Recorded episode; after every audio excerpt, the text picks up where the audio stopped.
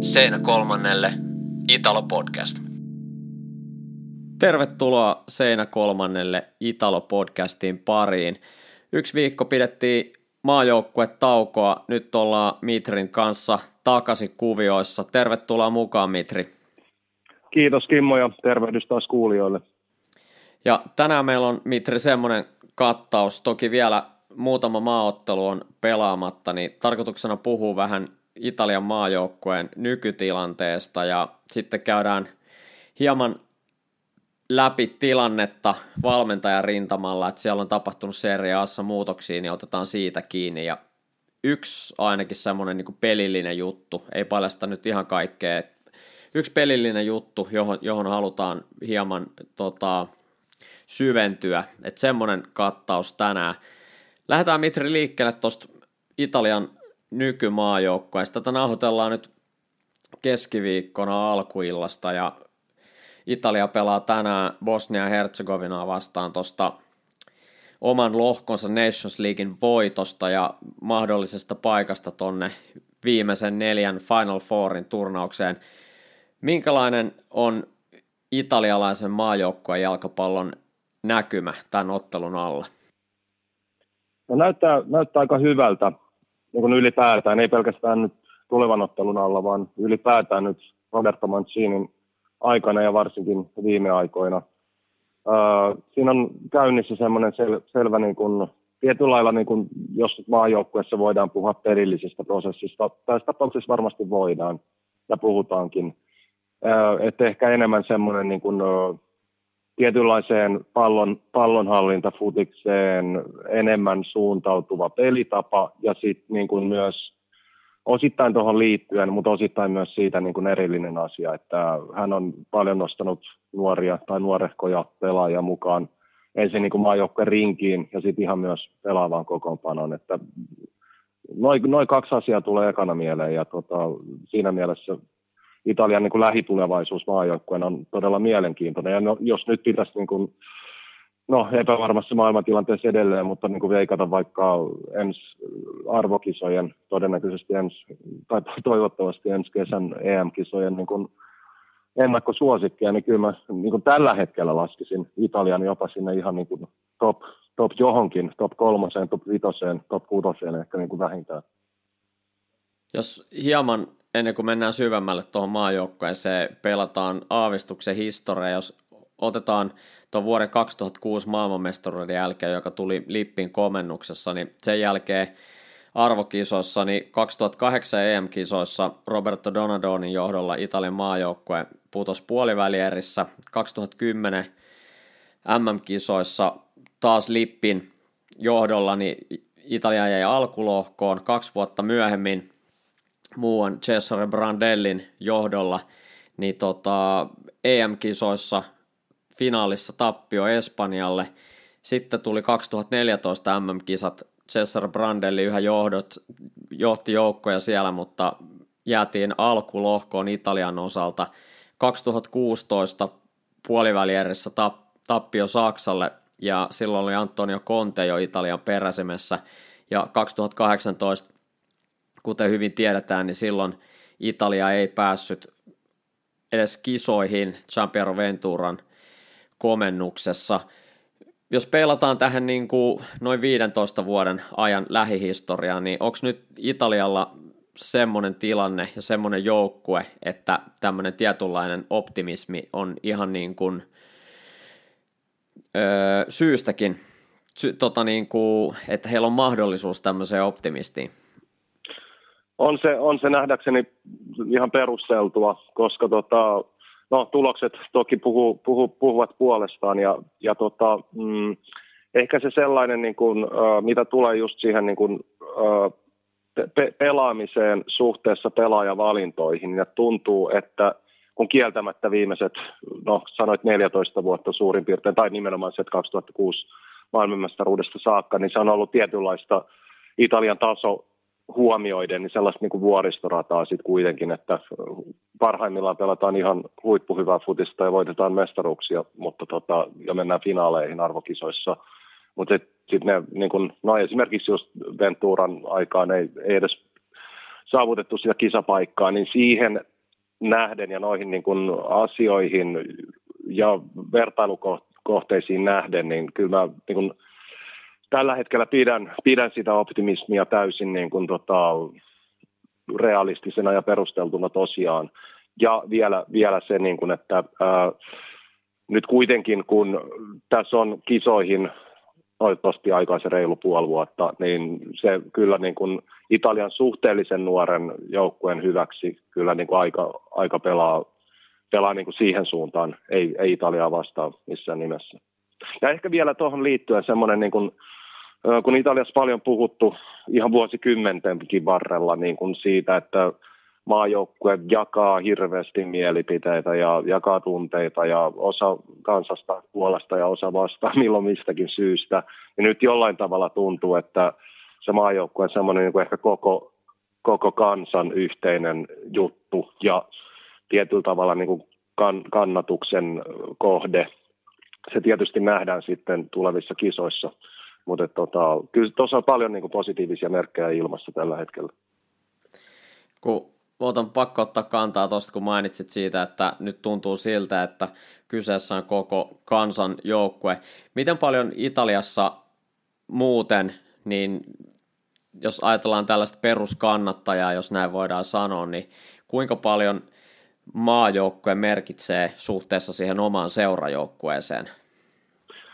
Öö, suora vastaus suhteellisen vähän suhteellisen vähän keskimäärin. Että ne on sitten ehkä poikkeustapauksia, että niin kun kannatetaan mahdollisesti enemmän tai edes yhtä paljon maajoukkuetta kuin, kuin omaa seurajoukkuetta. Et siinä esimerkiksi monesti miettinyt sitä itsekin, että esimerkiksi Suomeen verrattuna ö, siinä on selvä ero. Ja toki on muistettava samalla, että Italia ei tietenkään ole ainoa iso futismaa maailmassa, jossa – jossa kannattajille se niin kuin oma seurajoukkue ja se kannattajuus ajaa niin kuin maajoukkueen edelle. Että Suomi on siinä, siinä ja ehkä siinäkin tapauksessa tietynlainen poikkeus. Se on totta ja hyvä, hyvä pointti. Kun mennään tämän nykyisen Italian tähän tämänhetkiseen menestyskulkuun, vaikkakaan se ei arvokisoissa ole vielä tota, näkynyt niin tuossa listassa, listassa tota, jossa lueteltiin noita viime aikojen arvokisoja, niin se, siinä ei ole vielä näkynyt, mutta tota, Roberto Mancini hyppäsi ruoriin siis ton Giampiero Venturan epäonnistuneen MM-karsintaurakan jälkeen vuonna 2018 ja Italia on kokenut edellisen tappion myös vuonna 2018, itse asiassa 10. syyskuuta he ovat hävinneet vieraissa Portugalille 1-0 ja tämän jälkeen joukkoja on kulkenut ottelusta toiseen ilman tappiota. Yhteensä 21 ottelua on pelattu nyt ennen tätä Bosnia-Herzegovina peliä. Näistä 21 pelistä viisi on ollut tasureita ja loput voittoja. Toki jos halutaan saivarella, niin oikeastaan kun katsoo noita maita, joita Italia on voittanut, niin sieltä ehkä semmoiset aivan A-kategorian maat ei nyt kokonaan puutu, mutta ne on aika vähissä, että oikeastaan voitot Puolasta ja Hollannista on oikeastaan ainoat semmoiset niin kuin ehkä ihan timanttisimman eurooppalaisen huipun, huipun niin kuin maita. Miten toi 21 voitot, ää, tappiottaman ottelun putki kertoo tästä Italian joukkueesta ja tästä tämänhetkisestä prosessista? No se kertoo ainakin sen, että Mancini on onnistunut todella hyvin siinä, missä muutamat hänen edeltäjänsäkin, jotkut onnistuivat ja jotkut eivät, niin kuin Ventura esimerkiksi ei, mutta sitten esimerkiksi Conte ja Brandelli saattoivat onnistua vähintään kohtalaisesti ja ehkä Marcello Lippi 2006 maailmanmestarina niin erinomaisesti, mutta siitä, että niin kuin, monet italialaiset päävalmentajat ovat yrittäneet tehdä tai niin kuin tehdä ja tehdä, mutta luoda joukkueesta vähän niin kuin seurajoukkueen kaltaisen, niin se on semmoiset tietyt, tietyt niin kuin, ö, pysyvät ja vakituiset toimintatavat sekä, sekä perillisesti että toimintakulttuurisesti. Taas voin, voidaan verrata Suomeen esimerkiksi, missä Markku Kanerva on onnistunut ö, siinäkin mainiosti joukkueensa kanssa ja pelaajensa kanssa – niin sen se kertoo, että tuon kaltainen niin kuin ajatusmaailma, se prosessi, sekä kentällä että sen ulkopuolella on ottanut aimo harppauksia eteenpäin kyllä Mancinin aikana ja se perustuu just siihen niin kuin, tietynlaiseen niin kuin ehkä ennakkoluulottomuuteen ja kuitenkin sit, sitä kautta Mancinin rautaiseen kokemukseen valmentajana eri, eri futiskulttuureista. Et kyllä, kyllä niin siinä sekä päävalmentaja että, että joukkue ja pelaajat ansaitsevat kyllä tähän mennessä ison hatunnoston. Italia ainakin paikallisessa lehdistössä suitsutettiin tosi kovasti ton sunnuntaisen 2-0 puolavoiton jälkeen ja puhuttiin siitä, että miten Italia oli, oli käytännössä tyrmännyt Puolan pelillisesti ja pystyi pallonhallinta jalkapallolla pitämään Puolan oikeastaan ihan, ihan nollilla tuossa pelissä niin kuin kaikilla pesi, pelän, tota, pelin osa-alueilla. Jos me katsotaan hieman tota, Italian kokoonpanoa tuossa ottelussa, ja esimerkiksi Interin nuori toppari Alessandro Bastoni oli avauksessa.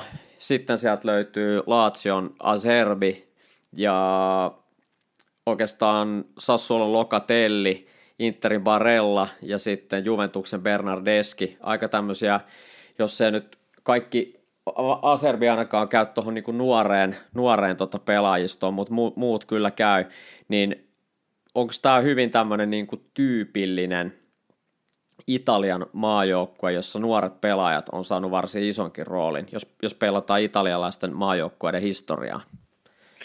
No ei, ei välttämättä, ei välttämättä. Tuo on hyvin mielenkiintoinen kysymys, että palataan taas siihen Mancinin niin sanottuun rohkeuteen, mitä se ikinä tarkoittaakaan, mutta ehkä, ehkä toi kertoo mun mielestä enemmänkin siitä, siitä että se niin pelaajapooli on ehkä tasaisempi kuin aiemmin ja myös tietyllä tavalla uh, niin kuin leveämpi ja laadukkaampi kuin aiemmin. Et sitä, niin kuin, että jos tästä tulee nyt jatkuvasti verrattu, verrattu huuhkajiin tuota tilannetta, mutta siinä on jotain samaa siinä mielessä, että, tai siinäkin mielessä, että jos Markku Kanervalla on misterinä niin kuin valinnanvaikeuksia olettaen, että terveystilanne on keväällä tai loppukevästä, jolle valitaan kisajoukkue, että vielä suhteellisen hyvä, niin kyllä se niin kuin vastaava vaikeuden tai valinnan vaikeuden tilanne on moninkertainen Roberto Mancinilla. Mutta itsehän he päävalmentajana, tässä tapauksessa Mancini, on niin kuin omalla hyvällä työnteollaan tavallaan ajanut sekä itsensä että joukkueen tai maajoukkueen siihen, siihen tilanteeseen. Että se on selvää, että joka tapauksessa todella hyviä laatupelaajia jää kisajoukkueen ulkopuolelle, niin Italiassa kuin Suomessa. Mutta jos puhutaan nyt Italiasta, niin tota, kyllä toi, niin kuin, mitä kysyit, niin siitä se mun mielestä niin eniten ehkä saattaa kertoa. Ja jotenkin tuntuu, että ehkä tällä hetkellä Italian maajoukkueella ei ole semmoista huonossa mielessä semmoista supertähteä tai jotain semmoista niin kuin Bajon, Tottin tai Del Pierron kaltaista pelaajaa, joka on väen vängällä saatava jollain tavalla kokoonpanoa tai sitten sen kokoonpanon saaminen tuottaa ylitse pääsemättömiä ongelmia sit sille koko kollektiiville. Et tuntuu, että tuo Italian nykymaajoukko on tietyllä tapaa ehkä vähän semmoinen tasainen, ei pidä ymmärtää väärin, mutta semmoinen hyvällä tavalla ehkä vähän semmoinen hajuton ja mauton, että sieltä ei erotu välttämättä kukaan yksittäinen pelaaja niin paljon, ja se tietyllä tapaa antaa myös sitten Mancinille työrauhan, että hän ei ainakaan joudu miettimään, että pitääkö tämän kenttäpelaajan olla nyt pakosti tässä tai mit, mitä leh, miten lehdistö reagoi, jos tämä pelaaja ei pelaa. Että semmoinen tietynlainen siunaus ehkä Italialle tämmöisen todellisen supertähden puuttuminen voi myös ehkä näkyä sitten tuossa niinku kollektiivissa tämmöisen niinku positiivisena asiana. Joo, joo, kyllä mä allekirjoitan tuon näkemyksen ilman muuta toisaalta sitten jos ajattelee, että jos olisi sellaisia, niin kuin, niin kuin mainitsit, Tottin tai Del Pieron tai Vierin tai kumppanien kaltaisia takavuosien tähtipelaajien kaltaisia niin, kuin tota, niin sanottuja ratkaisevia yksilöitä, mitä kliseitä nyt tässä halutaankaan käyttää, niin en mä usko, että Mancinikaan pahaksi, pahaksi pistäisi. Että varmasti niin kuin hyvät pelaajat kelpaavat aina. Ja sitten se niin kuin ehkä koko pelaamisen organisointi tehtäisiin jollain vähän toisella tavalla – mutta kyllä mä näen tuon ehdottomasti niin kuin vahvuudeksi. Ja just nimenomaan toistan nyt itseäni se tapa, jolla Mancini on melko lyhyessäkin ajassa. Et nyt puhutaan kuitenkin kahdesta vuodesta käytännössä. Et kun miettii, että Ventura on Ventura valmentama Italia ei selvinnyt kisoihin kaksi vuotta sitten marraskuussa 2018, niin kaksi vuotta ei, ei kuitenkaan ole niin kuin hirveän pitkä aika maajoukkueessa, jossa kuten kaikki tiedämme, niin sitä aikaa ei ole, ei ole niin kuin liikaa yhteisen pelaamisen ja yhteisen toimintakulttuurin luomiseksi, niin tota, mä näen, että toi on tapahtunut jopa vähän niin kuin odotettua nopeammin. Ja vielä mitä tulee tuohon Puola-peliin, mä haluan siihen nopeasti kommentoida sen, että joo, se pallonhallinta, mihin itsekin viittasin, että Italia niin kuin, se niin kuin ehkä päätavoite on pitää palloa enemmän kuin mitä Italia on ehkä aiempien tai useiden aiempien valmentajien alaisuudessa tehnyt, niin äh, sitten siihen kuitenkin sisältyy ja liittyy semmoinen niin kuin hyökkäysten monirytmisyys, että jos katsoo sitä Puolakin, Puola, Puolakin vastaan sitä peliä, niin tota, että siinä niin, niin kuin aiheutettiin vastustajalle uhkaa sekä hitaammalla ja pidemmällä, että sitten myös niin kuin nopeammalla ja lyhyemmällä pallonhallinnalla ja vastahyökkäyksillä myös. Että se oli niin kuin tota, parhaimmillaan erittäin monipuolista ja, ja niin kuin uhkaavaa vastustajan kannalta. Mun nähdäkseni Puola ei onnistunut siinä ehkä ihan oman tasonsa mukaisesti, mutta sitten voidaan tietysti aina kysyä, että johtuuko se Italian hyvyydestä enemmänkin kuin vastustajan huonoudesta. Mutta loistava, loistava peliesitys Italialta kaiken kaikkiaan. Tilastojen valossa niin pallohallinta Italialle oli tuossa pelissä 61,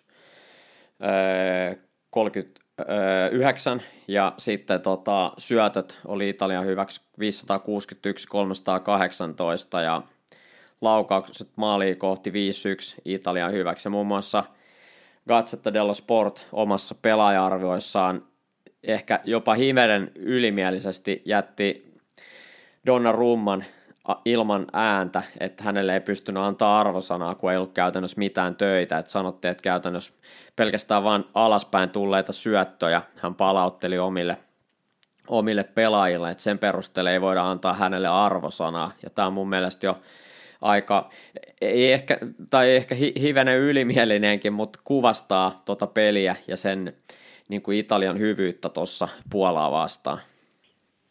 Joo, joo, kyllä mä kiinnitin ihan samaan huomiota, että tota, mm, no olematta taaskaan mikään maalivahtipelaamisen asiantuntija, niin no joo, ehkä niin kuin sit hyökkäyspelivaiheessa ja pelin avaamisvaiheessa sitä olisi voinut arvioida jollain arvosanallakin, mutta tosiaan kun niitä torjuntatöitä ja vastaavaa ei, ei tosiaan Donnarummalle hirveästi siunaantunut, niin, tota, niin, niin siinä mielessä toi on ihan ehkä perusteltu. En tiedä, onko ylimielistä tai ei, mutta tota, kyllä se kertoo ehkä jotain kuitenkin sen, tai sekin kertoo omaa kieltään sitten sen tota, pelin luonteesta ja Italian hyvyydestä.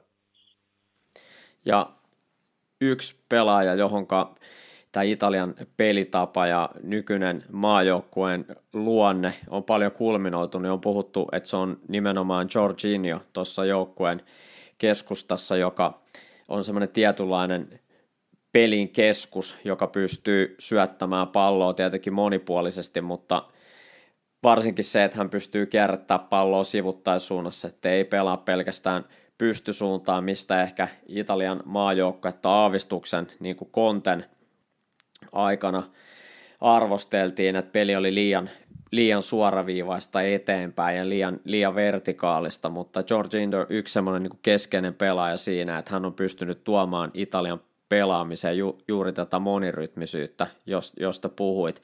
Ja Gatsetta heitti sen pelin tota, jälkianalyysissä vielä semmoisen semmosen, tota, kommentin, että Georginio, jos olisi jäänyt, jos olisi jäänyt tota, öö, anteeksi, mitäs päin se meni, niin se meni silleen, että jos Jorginho olisi mennyt Sarrin mukana Juventukseen, niin Pirro valmentaisi vielä tänäkin päivänä niitä U23-joukkuetta. Eli kuvastaa siitä, että kuinka keskeinen pelaaja Jorginho oli silloin sille Sarrin pallonhallinta jalkapallolle, ja oikeastaan nyt sama Mansiinilla, että tota, sekä Jorginho totta kai, mutta myös Locatelli Barrella, ketkä molemmat pelastossa tota, Puolaa vastaan, niin hyviä pelaajatyyppi esimerkkejä siitä, millaiseen jalkapalloon Italian maajoukkue on menossa.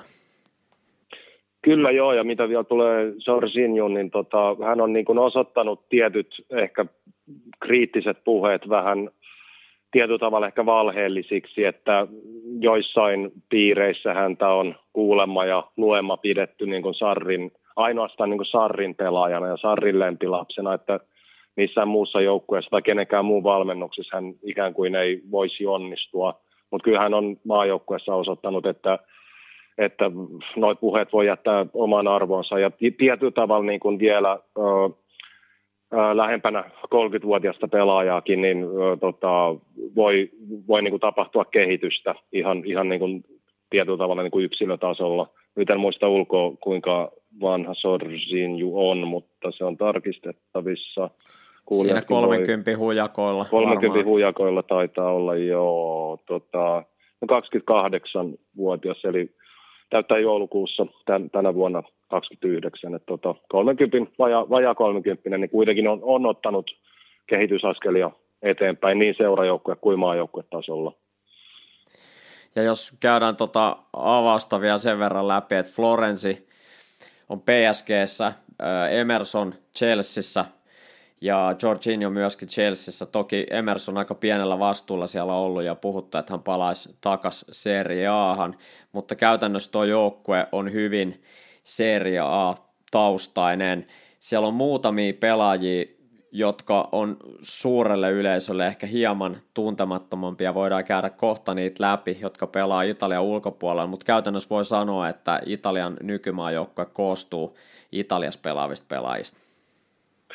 Joo, joo se on tota, niin ste, serian statuksen kannalta niin kuin ehdottomasti positiivinen asia ja osoitus siitä, että se sarja kuitenkin, mikä me, meidänkin podcastin niin kuin ehkä se pääteema on yleensä, niin tota, kuitenkin, että puhutaan erittäin laadukkaasta sarjasta Euroopan mittakaavassa. Ja sieltä löytyy, niin kuin, mä väitän, että jos laadittaisiin semmoinen vaikka kolmoskorin maajoukkue, että jos tätä voidaan nyt pitää vaikka niin, kuin niin sanotusti kakkoskorin maajoukkueena, jos kaikki kaikki pelaajat olisivat käytettävissä. Että niin kuin ehkä tämän hetken ihan parhaat pelaajat eivät pelanneet esimerkiksi Puolaa vastaan, ainakin osittain, niin tota, sitten vaikka se niin kuin tästä seuraavakin olisi kyllä erittäin laadukas. Että kyllä se kertoo totta kai sarjan tasosta ja siitä, että seuroissa tehdään hyvää työtä ja niin tuosta tos, tos, tulee väistämättä mieleen ehkä se semmoinen aika ajoin semmoinen niin italialainen ääriautokriittisyys, että itsekriittisyys, että tota, kyllä niin kuin, ö, kovasta kritiikistä huolimatta seuroissa niin ykkösjoukkuetasoilla kuin, tai tasolla kuin, kuin sitten tota, junnuorganisaatioissa tehdään, tehdään erinomaista työtä enimmäkseen. Totta kai aina on parannettavaa ja kehitettävää, mutta kyllä tuo niin maajoukkueen tilanne tällä hetkellä näyttää hyvältä, ja vielä kun ottaa huomioon juniorimaajoukkueet, jotka jo, joissa eri ikäluokissa on, on niin kuin erittäin lupaavia pelaajia, niin tota, se, on, se, se, voisi olla jonkun vaikka toisen keskustelun ja jakson aihe ainakin osittain, niin tota, mä, mä näen Italian maajoukkuefutiksen tällä hetkellä aika, aika, aika hyvänä, niin kun, kun miettii lähitulevaisuutta. Jo edellä mainittujen avauskokoonpanossa pelanneiden ulkomaan sarjoista mukana olleiden Italia maajoukkuepelaajan lisäksi niin kaksi tuntemattomampaa nimeä Pietro Pellegri hyökkääjä Monakosta ja Vincenzo Grifo tämmöinen vasemman laidan laitapelaaja Freiburgista, niin mitä Mitri heitä vielä tuntemattomille, niin voitaisiin kertoa näistä kahdesta pelaajasta? Joo, no Pellegrihän siirtyi erittäin nuorena, olisiko ollut 16-17-vuotiaana Ranskan sarjaan, jostain ihan varmasti enimmäkseen niin kuin sopimusteknisistä syistä, ja öö, menikö Monakoon, joo, jos en ihan väärin. Monakoon, joo, kyllä. Joo, kyllä. Ja sitten Grifo toisaalta sitten taas Saksassa, toisessa isossa futismaassa Italian ulkopuolella, niin hän, hän on ehkä tietyllä tavalla, tai no kumpikin on mielenkiintoisia tapauksia, kukin omalla, tai kumpikin omalla tavallaan, mutta tota, semmoisia niin hyviä esimerkkejä siitä, että jos ollaan ihan niiden niin kuin suurimpien otsikoiden ulkopuolella, niin sieltäkin kyllä niin kuin sitä pelaajien, pelaajien ja pelaajiston laatua löytyy ihan siis niin kuin Italiankin tasoiseen aamajoukkueeseen. Ja edelleen palataan varmaan nyt jo ties kuinka monennen kerran siihen niin kuin Mancinin päävalmentajan rohkeuteen antaa vastuuta tuon kaltaisille pelaajille, jotka tosiaan ovat sen niin kuin kovimman media, mediahässäkän ulkopuolella ja suurimpien otsikoiden ulkopuolella. Ja sekä Pellegre että Griffo oli itselle tuntemattomampia nimiä. E, tietenkin paljon Serie Ata seurannut, mutta molemmat pelaajat käytännössä. Pellegri on jonkun verran pelannut Genoassa ennen kuin siirtyi, siirtyi tuonne tota, Monakoon. Oli ollut ainakin Genoas kirjoilla, mutta ei ollut itselle tuttu. Mutta Vincenzo Griffo, ilmeisesti hän on, hän on niin syntynyt Saksassa ja pelannut käytännössä koko, koko uransa sitten siellä Saksan puolella. Että hänellä ei ainakaan Transfermarktin mukaan löytynyt, löytynyt mitään seuroja Italiasta. Että käytännössä tämmöinen niin kuin Saksan italialainen ilmeisesti kyseessä. Että sen takia ainakin itselle jäänyt tunteman, tuntemattomammaksi pelaajaksi. Joo, kyllä. Ehdottomasti olet ihan oikeassa ja on, on niin kuin, no se kertoo sitten kulttuurista tai taka, taka vuosikymmenien kulttuurista enemmänkin, että Saksassa on erittäin paljon italialaisia maahanmuuttajia ja totta kai osa heidän lapsistaan on sitten alkanut pelata futista ja tota, juuri nimenomaan siinä maassa, mutta ovat säilyttäneet kuitenkin niin kuin Italian kansalaisuuden ja, ja, ja joo, siinä, siinä mielessä Grifo osittain tuosta syystä on ehkä jäänyt sit vähän sen suurimman mediahuomion ulkopuolelle, tai aika paljonkin sen ulkopuolelle, mutta tota, kaikesta päätellen päävalmentaja Mancini on niin kuin, tota, hyvin, hyvin skautannut niin kuin käytettävissä ole, olevat ja valittavissa olevat pelaajat totta kai ympäri maailmaa, ei pelkästään Euroopassa, varmaan niitä on, tai toki on niin kuin, esimerkiksi Australiassa ja Yhdysvalloissa ja Etelä-Amerikassa ja muuallakin, mihin aikoinaan italialaisia maahanmuuttajia on, on siirtynyt kotimaasta. Okei, tänään siis kaksi isoa ottelua. Suomi, Suomen peli Walesiin vastaa tietenkin se meidän kannalta tärkein ja mielenkiintoisin, mutta Italia myös pelaa samaan aikaan isoista asioista Bosnia-Herzegovinaa vastaan. Mielenkiinnolla jäädään seuraa, kuinka noissa maaotteluissa käy. Seuraavaksi Mitri siirrytään Serie A puolelle. Valmentajan rintamalla on tapahtunut ehkä odotettujakin muutoksia, eli Giuseppe Iacchini, Fiorentinan päävalmentajan asema oli jo hetken aikaa ollut vaakalaudalla ja viime viikolla saatiin hänenkin kohtalolleen sinetti nyt Serie A osalta ja hänet korvaa Cesare Brandelli. Minkälaisia ajatuksia herättää Cesare Brandellin paluu Fiorentinaan? No sanotaan, että ehkä pari, pari asiaa päällimmäisenä mielessä, että mä ähm, haluaisin nostaa semmoisen niin kuin senioriteetin arvostuksen, että Randellikin on kuitenkin, no lainausmerkeissä jo äh, 63-vuotias, täytti elokuussa tänä vuonna 63 vuotta, ja äh, häntä saatettaisiin jos, jossain maissa ehkä pitää, jos nyt ei ikäloppuna, niin kuitenkin vähän jo turhan, turhan vanhana ja ö, tiettyihin mahdollisiin kaavoihin kangistuneena. Mutta kyllä tämä on niinku yksi, taas kerran yksi osoitus siitä, että sit niinku ihan huipputasolla on se Italia tai muu iso, iso futismaa, tässä tapauksessa puhutaan futiksesta, niin varmasti muissakin lajeissa, mutta kun puhutaan futiksesta, niin tota, semmoinen niin kokemuksen ja tosiaan senioriteetin arvostus ja kunnioitus edelleen, edelleen niin kuin elää hyvin vahvana. Se on, se on yksi asia. Ja toinen, toinen ehkä se, mikä on sitten taas ehkä tuon niin kolikon kääntöpuoli, että erittäin mielenkiintoista nähdä, miten Brandelli on pystynyt päivittäytymään ja mahdollisesti kehittymään tässä niin kuin vuosien varrella, että hänen uransa ei välttämättä ole ihan hirveässä noususuunnassa ollut nyt niin kuin sanotaan viimeisen viiden vuoden aikana, että hän kävi jopa arabimaissa kaikilla kunnioituksella kohtaan niiden maiden futista futista, mutta tota, mm, se, on, se on mielenkiintoista nähdä, että Fiorentinas 2005-2010, kun hän toimi edellisen kerran, niin häntä pidettiin erään, eräänlaisena ehkä sellaisena ö,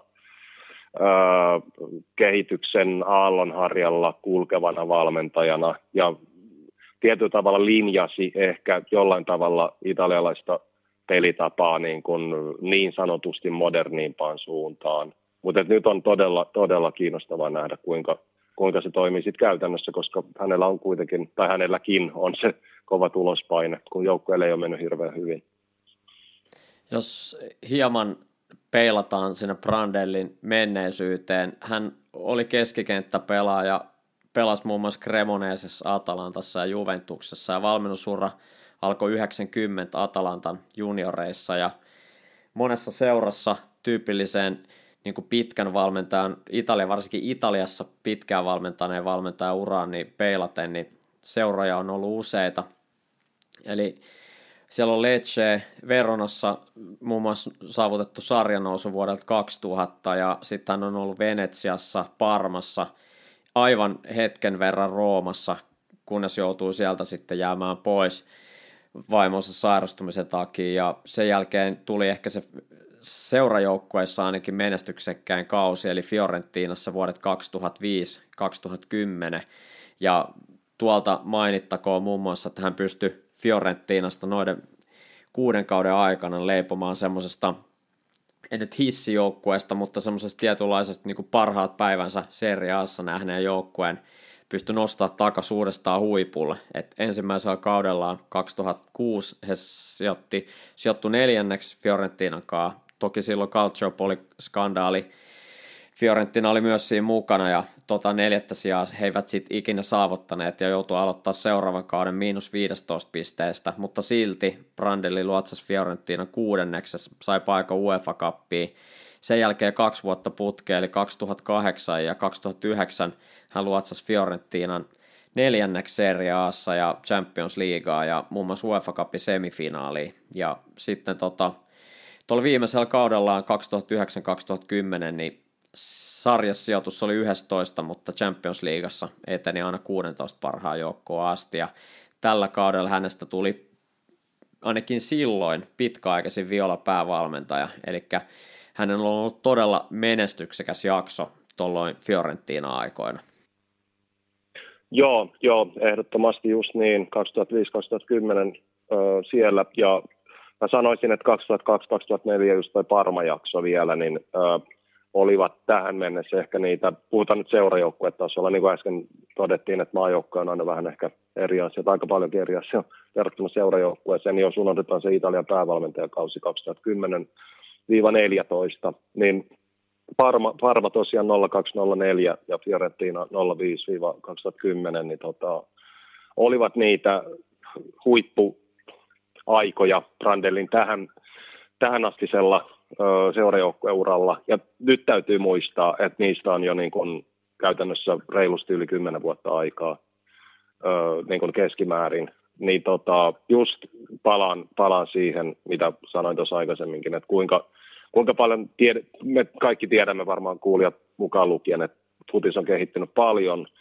Öö, voidaan olla mitä mieltä tahansa, että mihin suuntaan, hyvään tai huonoon suuntaan, nopeampaan, hitaampaan – mihin suuntaan tahansa, mutta äh, kun se on joka tapauksessa muuttunut, niin mikä on Brandellin kyky äh, ikään kuin muuttuneita vastustajia vastaan saavuttaa tulosta. Vastustajat ovat nyt niin kuin kuitenkin täysin erilaisia kuin mitä ne oli reilu kymmenen vuotta sitten, niin sitä on tosi mielenkiintoista seurata.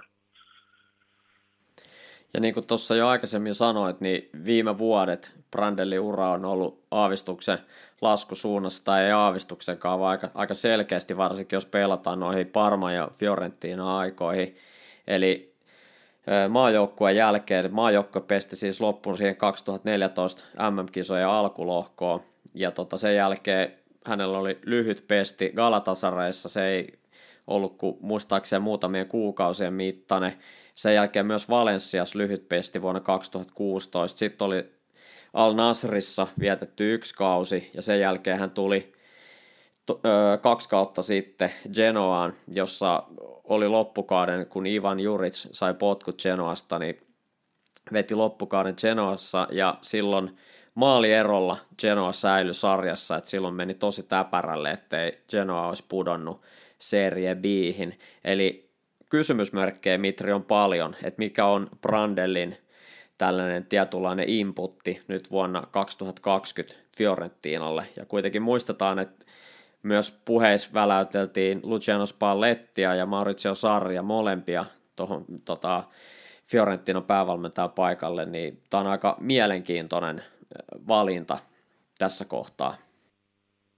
Joo, kyllä niin kysymys, kysymyksiä todellakin riittää tässä, tässä kohtaa, että niin kuin, mitä nyt kun Brandelli oli allekirjoittanut sen sopimuksen Fiorentinaan, niin äh, nyt tämän siis tuoreimman, niin äh, hän mainitsi jossain yhteydessä, että, että nyt, nyt jo niin kuin te, eli toimittajat, puhutte, puhutte niin kuin mahdollisista seuraajistani, että ikään kuin olisin vain tämän loppukauden kestävä semmoinen niin välimalli.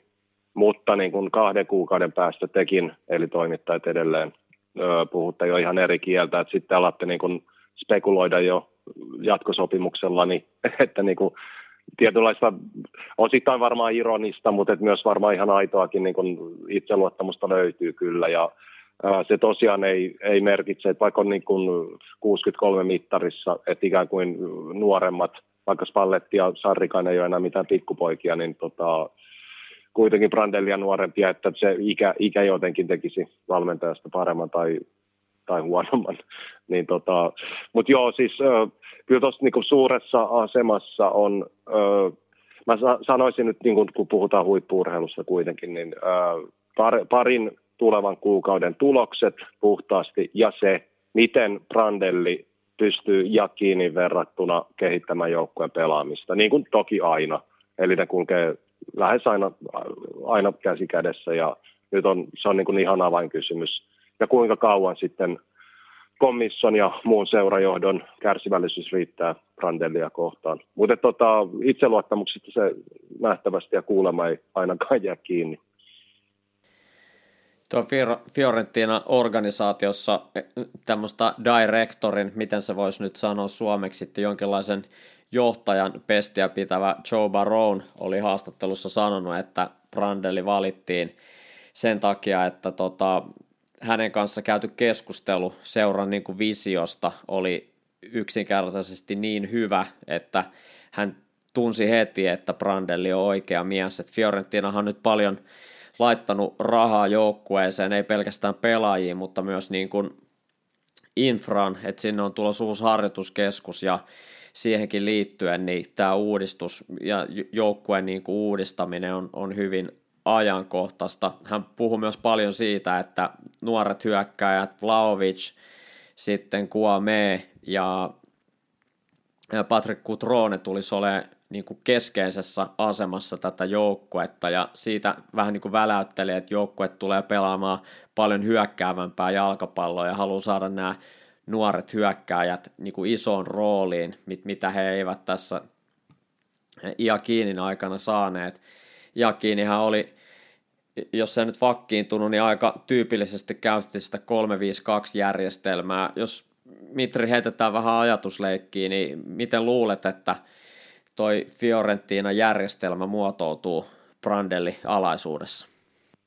No aika, aika paljon on spekuloitu, että se olisi formaatti olisi 433 ja sitten tosiaan niin kun melko paljon hyökkäysvoittoisempi se perus niin kun lähestyminen pela, pelaamista kohtaan verrattuna Jakiniin. Ja joo, se toi niin kuin kuulostaa hyvin niin kuin tietyllä tavalla brandellimaiselta. Et tuolla tavoin hän on niin kuin toiminut uransa aikana monesti, monesti muulloinkin. Niin kuin tuolla, tuolla perusformaatilla, jos nyt halutaan numerosarjoja käyttää, ja sitten myös niin kuin lähestymistapa pelaamista kohtaan. Että, no se nyt ei, tämä nyt ei ole mitään ilkeäkielisyyttä, mutta et se, sehän nyt ei hirveästi vaadi, että pelaa hyökkäysvoittoisemmin kuin Jakinin joukkueet. Kaikella kunnioituksella hienoa Mister Jakinia kohtaan. Putista voi pelata menestyksekkäästi monella eri tavalla. Mutta kyllä toi varmaan on se niin kun peruslähtö olettama, että näin, näin siinä tulee käymään. Tai jotain tuohon to, suuntaan ainakin Tuosta to, kun viittasit vielä Atalanta-taustaan Brandellin kohdalla, niin ö, mä haluaisin ehkä sen sanoa, että kun mekin ollaan Atalantassa aika paljon puhuttu näissä, näissä keskusteluissa ja monesti mainittu Atalantan semmoinen niin vahva kasvattajaseura-tausta, niin Brandelli on hyvä esimerkki siitä sekä pelaajana että valmentajana, että hänellä on se niin kuin atalantalainen semmoinen hyvin vahva, vahva niin kuin val, valmennuskulttuuri – työnteon kulttuuri, tietynlainen pelaajakehityskulttuuri, mitä nämä kliseet ikinä sitten käytännössä tarkoittavatkaan. Mutta kuulijat varmaan saavat kiinni siitä, että hän, hän niin kuin hänellä on DNAssa semmoinen niin kuin, äh, tapa pyrkiä, tai hyvin voimakas pyrkimys niin kuin kehittämään joukkueen pelaamista, ja sitä kautta pelaajat kehittyy, ja päinvastoin, että kun pelaajia kehitetään järkevästi, niin sitten myös joukkueen pelaaminen kehittyy, että ne kulkee käsi kädessä, ja se on semmoista niin kuin jo vuosikymmeniä kestänyttä tietyllä tavalla niin kuin atalantalaisuutta, ja se näkyy Brandellin työssä, työnteossa vielä tänäkin päivänä, vaikka niistä vuosista on, on paljon aikaa, niin kuin totesit, että hän aloitti jo vuonna 90 valmentajauransa Atalanta junnuissa. Vielä tästä Brandellin, niin oli hyvä täsmennys, kiitos Mitre siitä. Tota, halusin vielä lisätä tai semmoisen niin oman pohdinnan tästä Brandellin, Brandellin nimeämisestä. Ehkä semmoinen, että mä toivon todella, että hänet on hankittu seuraan niin kuin sisällöllisistä syistä, mutta mä en voi olla myöskään kokonaan niin kuin sulkematta pois ajatusta siitä, että on tullut tietenkin amerikkalaiset omistajat seuraa, tapahtuu paljon muutoksia, tulee uusi harjoituskeskus, pelaajia on hankittu ja tietyllä tapaa uudet omistajatkin varmaan haluaa luoda jonkinlaista niin kuin yhteenkuuluvuuden tunnetta, jonkinlaista niin kuin yhteisöllisyyttä siellä seuran kannattajien kesken ja taustojen kesken tämmöisessä niin kuin uudessa tilanteessa, tämä maailmantilanne muutenkin vielä mukaan lukien, niin jotenkin tuntuu siltä, että on vähän niin kuin haluttu lähteä hakemaan semmoista tietynlaista romantisointia, että tämä sama henkilö, jonka kanssa Fiorentina koki vuosia vuosia sitten niin kuin isoja asioita ja oli seuran pitkäaikaisin valmentaja, tekee nyt niin kuin paluun. Et tuntuu vähän niin kuin semmoiselta tietynlaiselta amerikkalaishenkiseltä niin kuin business-tempultakin, ottaa Brandelli tähän kohtaan takas ja tehdä semmoisen tietynlaisen niin kuin tarinan tästä jutusta ja mennään vähän niin kuin enemmän se tarina edellä eikä niinkään sisältö edellä. Mä oon mielelläni tässä väärässä, mutta aavistuksen niin kuin itsellä vähän kalskahtaa korva, korvassa tämä, tämä, tämä nimitys. Toki Toivo Brandellille pelkkää hyvää, vaikuttaa erittäin sympaattiselta mieheltä ja kokenut kovin elämänsä aikana, niin, niin tota, jotenkin tässä kyllä, Mitri, vähän tuntuu siltä, että pikkasen on lähettynyt hakemaan hakee niin tarina edellä tätä, tätä nimitystä. No toi on kieltämättä siis täysin, täysin niin kuin mahdollista, että seurajohdossa on, on näin ajateltu, joko, joko niin kuin täysin tiedostaen tai sitten osittain tiedostamatta ja alitajuisesti. Mutta niin kuin, joo, vähän, vähän samankaltaisia ajatuksia kieltämättä tuli mieleeni mutta sitten tota, kyllä mä kuitenkin sit Brandellia pidän sen luokan ammattilaisena edelleen, vaikka äsken todettiinkin, että ehkä viime kaudet seurajoukkueessa ei ole ollut, ollut sitä, mitä on odotettu tai odotettiin, niin kuitenkin silti se niin rautainen kokemus ja kyky saada joukkue pelaamaan hyvin, on se mikä tahansa, niin no, kuten kuten todettu ja kuten totesitkin, niin to, toivottavasti, tai kuten viittasitkin siihen, toivottavasti niitä sisältötekijöitä on myös, myös huomioitu, ettei se ole pelkästään sit sitä niin kuin symbolista vanhan, vanhan haikailua, tai miten sitä nyt halutaankaan kutsua. Mä ehkä tuohon tota, Brandellin maajoukkueaikaan ottaisin vielä lyhyesti kantaa, että kun, äh, niin kuin sanoitkin äsken ihan osuvasti, että häntä hän vaikuttaa sympaattiselta ja häntä niin kuin yleisesti pidetään hyvin niin kuin sympaattisena herrasmiehenä ja niin kuin sisältökeskeisenä ö, valmentajana, kokeneena huippuammattilaisena, niin ö, kuulemma aikoina Italian peräsimessä, siis nyt puhutaan 2010-2014, kuten taidettiin aiemmin todeta, niin tota, hän jäi kiinni hän jäi kiinni tietynlaisesta niin kuin kaksinaamaisuudesta ja vähän niin kuin semmoinen, no suomalaisesti voisi sanotaan käyttää, että monikakku päältä kaunis. Että hän, hän toimi tietyllä tavalla niin kuin kuulemma. Tämä on hieman toisen käden tietoa ja siinä mielessä ei täyttä faktaa, vaan osin spekulaatioon perustuvaa, mutta toimi niin kuin esimerkiksi seurajoukkojen valmentajia kohtaan vähän niin kuin välillä likaisin keinoin, että just niin kuin, että vaikka niin kuin julkisuuskuva on millainen tahansa, kenestä tahansa puhuttaessa, niin sitten välttämättä se totuus ei aina, aina ole yhtä ruusuinen, tai myöskään sitten päinvastoin, että jos jollain on niin kuin negatiivinen se ehkä niin kuin mediakuva tai vastaava, niin sitten tota, kuitenkin siellä varmasti tehdään taustalla paljon hyvää työtä. Mutta niin kun, toi täytyy aina muistaa, että tämä on ehkä vähän yleisen tason heitto, ja Brandellia nyt esimerkkinä käyttääkseni, että aina täytyy muistaa se, että se mitä mediaan puhutaan ja mitä mediassa näytetään, niin se ei kerro välttämättä koko totuutta, tai hyvin, hyvin harvoin kertoo. Tämä on äärimmäisen tärkeä pointti ja kuvastaa just sitä tosiasiaa, että kuinka paljon kuitenkin elämässä ylipäätänsä mennään niin kuin mielikuvien pohjalta ja sitten tiettyjen mielikuvien luominen hyödyttää tiettyjä instansseja ja toiseen taas ei. Et, et se aina vähän riippuu siitä, että kummalta kantilta asiaa katsoo.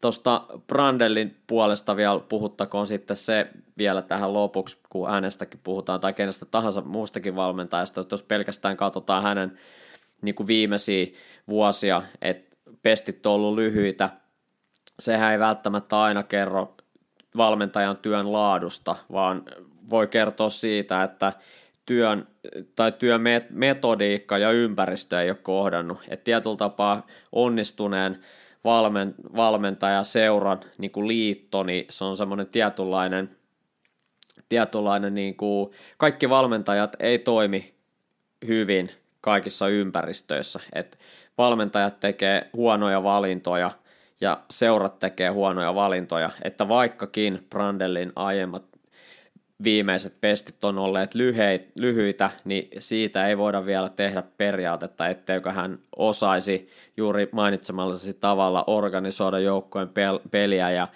opettaa siellä niin kuin sisältötekijöitä. Varmasti voi, mutta kyseessä myös aina siinä, että valmentaja onnistuu seurassaan, on, onnistuu työssään, niin tarvitaan se, että hänen metodiikka sopii tiettyyn ympäristöön. Ja tässä kohtaa täytyy muistaa, että valmentajat myös voivat tehdä huonoja valintoja. Joo, ehdottomasti allekirjoitan joka sanan. Ja, ja nyt jos miettii Fiorentinan Brandellin välistä liittoa, niin kyllä mä näen siinä kuitenkin sit enemmän ehkä mahdollisuuksia kuin uhkakuvia. Että no kum, kummissakin ollaan tässä nyt jo keskusteltu, mutta tota, mä, en, mä en pidä tota ainakaan missään nimessä niinku huonona ratkaisuna Fiorentinalta. On ne, on ne sitten niinku motiivit hänen palkkaamiseen olleet niinku enemmän sisältötekijöitä tai sitten jotain imagollisia asioita, niin kuin äsken puhuttiin. Mutta niinku kyllä ihan varmasti hänen ammattitaitonsa riittää. Et siitä ei jää kiinni. Sitten sit me ei voida, kukaan meistä ei voi tietää, että mit, mitkä ne todelliset syyt ja motiivit ovat ja millaiset ovat seurajohdon ja päävalmentajan väliset, väliset suhteet esimerkiksi parin tappion jälkeen, jos ja väistämättä kun niitä kyllä niin kuin Fiorentinan tasoiselle joukkueelle tulee ennemmin tai myöhemmin. Brandellin tulikaste nähdään tulevana sunnuntaina. He kohtaavat kotipelissä Beneventon, joka on neljännottelun tappiokierteessä. Tässä on aika herkullinen tilanne Fiorentinan kannalta nyt saada Brandelli sisään Beneventoa vastaan, vai onko? Beneventon pelaajat, suurin osa ei ole ollut maajoukkojen mukana ja on pystyneet treenaamaan hyvin tätä ottelua varten. Minkälainen tulikaste luulet, että Brandellia odottaa?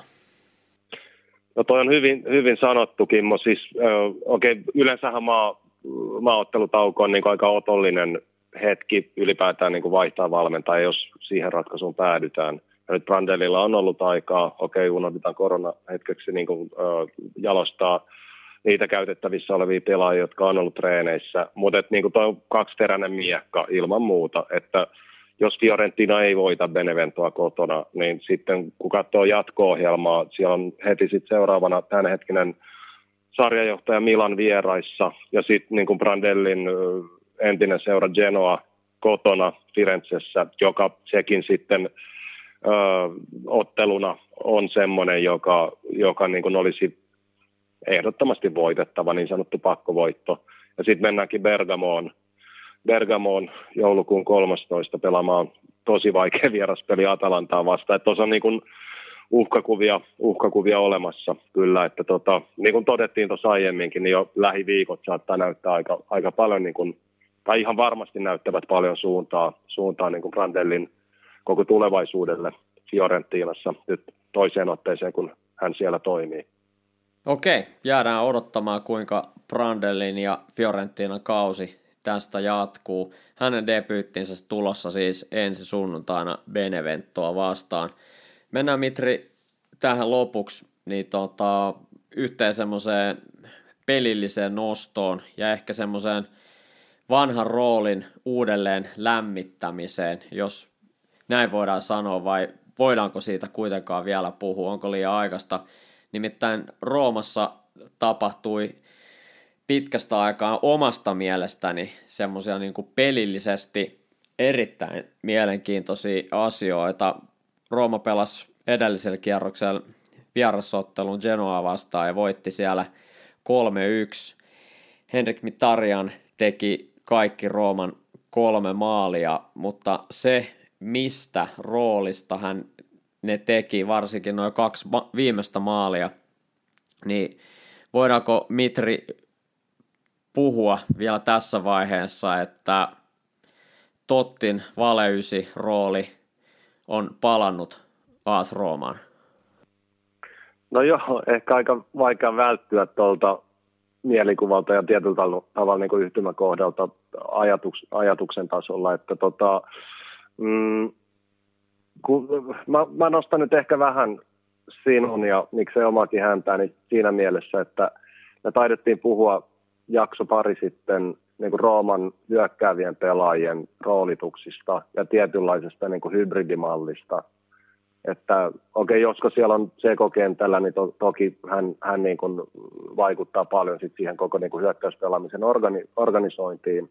Mutta jos ja kun hän nyt esimerkiksi kyseisessä ottelussa ei ollut kentällä, niin sitten Mikitarian äh, tavallaan tukee sitä, mistä me puhu, puhuimme, että kun tietää Paulo Fonseca, eli Rooman päävalmentajan tavan ajatella futiksesta, vaikka meilläkin on siinä, siitä vielä paljon opittavaa ja pa- paljon sellaista, mitä ei tiedetä, mutta et, tota, eikä vastustajatkaan näköjään tiedä, niin tota, kyllä niin kun, ö, mä en ehkä lähtisi ihan pelaaja pelaajalta vertailemaan niin kun Tottia tai Mikitarian ja tai ketään muutakaan niin kuin yksi yhteen. Mutta kyllähän tuossa to, totta kai tuossa roolissa ja roolittamisessa valmentajan kannalta on yhtäläisyyksiä.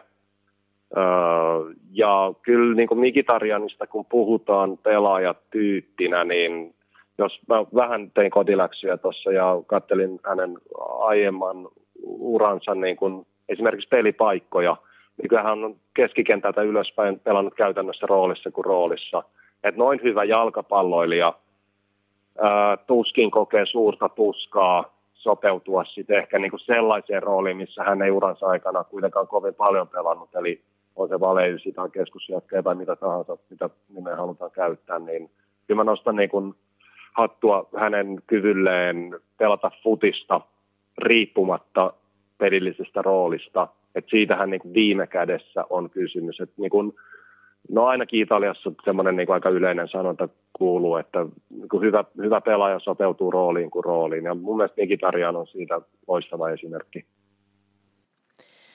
Tämä kyseinen ottelu Genoa vastaan alkoi siten, että Mikitarian pelasi Pedron kanssa tuossa ainoan kärjen Borja Majoralin tota, alapuolella hyvin tyypillisesti, niin kuin hän on aikaisemminkin pelannut, myös silloin kun Tseko on ollut kentällä. Tseko on ollut se ylin ja Pedro ja Miki Tarjan sitten hänen alapuolellaan.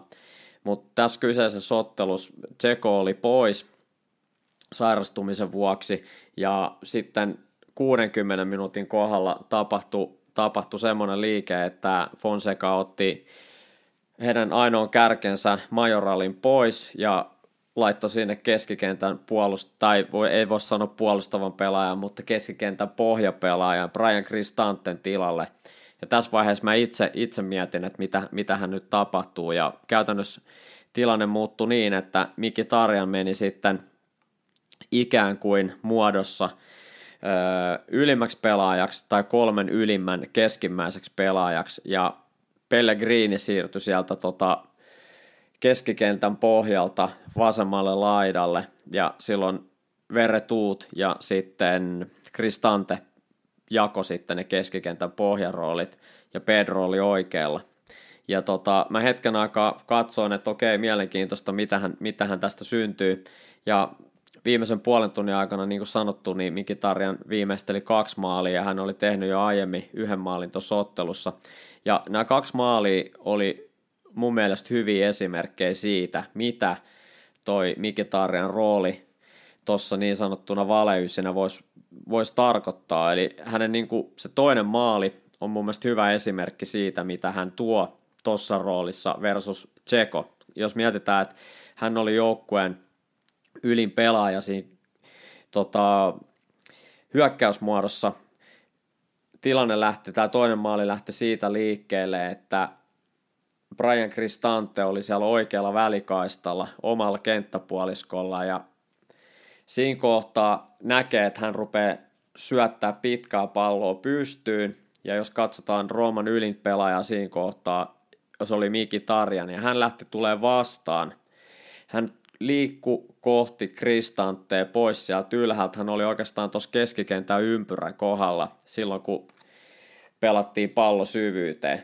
Ja mitä tapahtui? Bruno Peres sai pallon siellä melkein boksin reunalla vasemmalla laidalla, otti tasoittaa yhden tatsin, syötti pilkulle, jonne oli juossu jo Miki Tarjan ja viimeisteli yhdellä kosketuksella maalin. Et mieletön suoritus siinä mielessä, että et tota, ja siinä vaiheessa, kun Kristanten pystypallo lähti, tai diagonaalipallo, niin hän oli tulos vielä Kristantteen kohti, ikään kuin tarjoa tukea ja hake, hakea syöttöä jalkaa. Muutama sekunti myöhemmin hän viimeisteli boksista. Et versus se, että kaikki kunnia Tsekolle, hän on erinomainen hyökkääjä, aavistuksen ehkä menettänyt sitä vähästäkin nopeuttanut viime vuosina, mutta on hyvä kohdehyökkää, pystyy suojaamaan palloa. Et minkälaisen uhkan puolustukselle tuo tämmöinen pelaaja, joka pystyy syvyydestä juoksee pystyyn. Tokihan se voi olla jokin muukin pelaaja, sen tarvii aina olla kärki, en mä sitä sano, mutta se, että miten puolustuksen kannalta on vaikeampi kontrolloida tämmöistä mikitarjan kaltaista kärkeä tai valeysiä kuin vaikka Tsekon kaltaista hyökkää, joka on enemmän niin kuin staattinen omassa liikkumisessa. Tässä vain yksi esimerkki. Tuo on Kimmo tosi hyvin täsmennetty, että mitä siellä kentällä niin kuin ihan oikeasti tapahtuu. Että tota, kun sanoin, että Miki Tarjan on jalkapalloilija, joka osaa pelata futista ihan oikeasti, niin puhutaan just siitä, että ne, se niin kuin futiksen pelaaminen on paljon muutakin ja enimmäkseen muutakin kuin se, ne pallolliset peliteot, eli toiminta ilman palloa. Ja se niin kuin, no nyt mä heitän totaalista ironiaa, että sehän ei ole opetettavissa, vaan se on täysin äidinmaidossa, että osaat se pelaa futista vai et. No joo, leikki siksi. Mutta jos katsoo tästä ihan puhtaasti tilastoja, vaikka viimeisen kymmenen vuoden aikana, ja viitaten nyt siihen, että Tarjan onnistui maalinteossa Genoa vastaan kolmesti, että jos joku ihmettelee sitä, niin ehkä näiden tilastojen jälkeen ei tarvitse hirveästi ihmetellä. Shahtarissa 2010-13 106 virallista ottelua, 44 maalia. Tämä on Ikitarjan siis omia maali, maalitilastoja. Sen jälkeen Borussia, Borussia Dortmundissa 13-16 vuosina 140 virallista ottelua, 41 maalia. Manchester Unitedissa 2016-2018 60, 63 kautta 13, eli pelit kautta maalit. Arsenaalissa no vähän heikompi saldo, 59 kautta 9. Ja nyt tähän mennessä Roomassa 30, 37 kautta 13 pelatut viralliset ottelut kautta niissä maalit, niin noita tilastoja kun miettii tarkemmin, niin ei se, ei se voi perustua niin kuin sattumaan tietenkään, että olkonkin, että hän on, varmaan hänen äidinmaitonsa on kunnossa ja häntä on hyvin valmennettu uransa aikana, niin kyllä niin kuin hänellä on ollut erinomainen kyky sopeutua erilaisiin futiskulttuureihin, kulttuuriympäristöihin, joukkueisiin, eri päävalmentajien ja valmennustiimien niin kuin tapaan työskennellä, niin kyllä, kyllä tota, iso hatunnosto Nikitarjanille jalkapalloilijana. Ja olisi tietenkin helppo tietenkin tässä vaiheessa sanoa, että Fonseca varmaan on tätä vaihtoehtoa miettinyt jo silloin, kun näytti siltä, että Tseko lähtee pois seurasta. Toki oli, oli, jo, oli jo väläytelty, että Milik olisi sitten yksi mahdollisista korvaajista, joka tulisi sitten tulisi sitten Roomaan, että hän olisi saanut joka tapauksessa tämän, tämmöisen niin kohdehyökkääjän selkeästi niin ylemmän, ylimmän pelaajan konseptin käyttämiseen, eli pelaaja, jota ha, halutaan hakea ja joka haluaa pudottaa palloja ja toimia tämmöisen niin kuin vastustajia sitovana. Pelaajan, vähän tämmöisen niin kuin Lukakun roolissa olevaa hyökkääjää. Mutta sitten kun Totti, äh, anteeksi, kun Tseko jäikin Roomaan, niin hän, hänet laitettiin tietenkin muutamien pelien jälkeen sitten avaukseen, ja jotenkin tuntuu, että tämä, mitä nähtiin edelliseen kierrokseen Genoa vastaan, on jollain tavalla ollut semmoista jo pidemmän aikaa niin kuin Fonseca ja hänen tiiminsä ajatuksissa pyörinyttä, että, että jollain tavalla toi hyökkäys pitää organisoida uudelleen, jos Tseko tai joku muu kohdehyökkääjä ei ole meillä käytössä, että mitä teemme sitten, mikä on tietyllä tapaa niin kuin meidän suunnitelma B, jos meillä ei sitä hyökkääjää ole. Että Borja Majoral ei ole mulle niin tuttu pelaaja, mutta se mitä olen häneltä nähnyt, niin ei ole ehkä perinteinen semmoinen ysi siinä niin kuin semmoisessa – roolissa, että hän, häneltä voitaisiin käyttää tämmöisenä niin kuin ylimpänä, ylimpänä sitovana hyökkääjänä.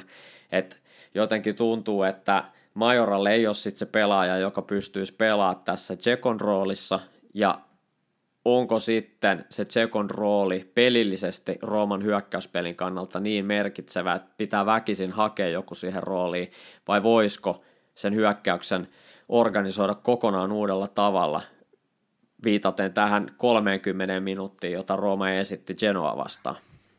Joo, Kimmo, toi on erinomainen kysymys, että tota, mietin, mietin ihan samaa, ehkä osittain siihenkin verrattuna, mihin, tai mistä puhuttiin, taisi olla keväällä Italo-spesiaaleissa, kun puhuttiin ysipaikan roolista ja sen, sen roolin ja sen pelipaikan kehityksestä niin kuin huippufutiksessa vuosikymmenten varrella – niin noi on niin kuin loistavia kysymyksiä, mitä just esitit. Ja kyllä mä niin kuin näkisin, että esimerkiksi toi Mikitarian onnistuminen Genoa vastaan ja no aiemminkin kieli ja kertoo siitä, että kyllä mä luulisin, että kun Roomassa nyt on kyse, ja miksei yleisemminkin, niin vastaavia, vastaavia tota, mm, suorituksia, vastaavia onnistumisia, vastaavia pelillisiä ratkaisuja ja taktisia valintoja me tullaan näkemään ihan varmasti tästä eteenkin päin, ei pelkästään Italiassa, vaan ylipäätään kansainvälisessä jalkapallossa. Että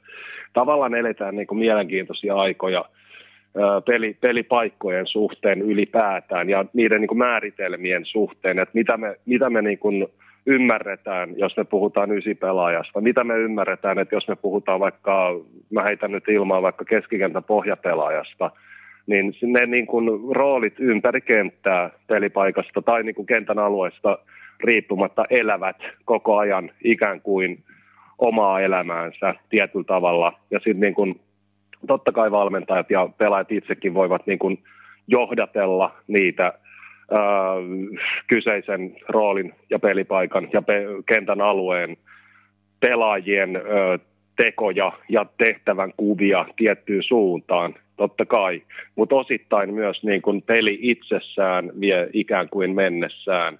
Et kun käytetään sellaista sanontaa, että ää, peli kutsuu luokseen, peli, peli niin kun pyytää tekemään tiettyjä tekoja, tiettyjä valintoja ja ratkaisuja tietyissä tilanteissa, niin tota, toi on kyllä niin kuin mielenkiintoinen yhtälö, johon, johon varmasti joku futisprofessori voisi vois niin kuin tota, ja varmasti on ottanutkin kantaa ja koko ajan sitä niin kuin tutkitaan lisää ja niitä tota, niin kuin voittavia pelitekoja totta kai niin kuin halutaan, halutaan koko ajan eri, eri joukkueissa, eri tasoilla, eri sarjoissa, eri kulttuuriympäristöissä.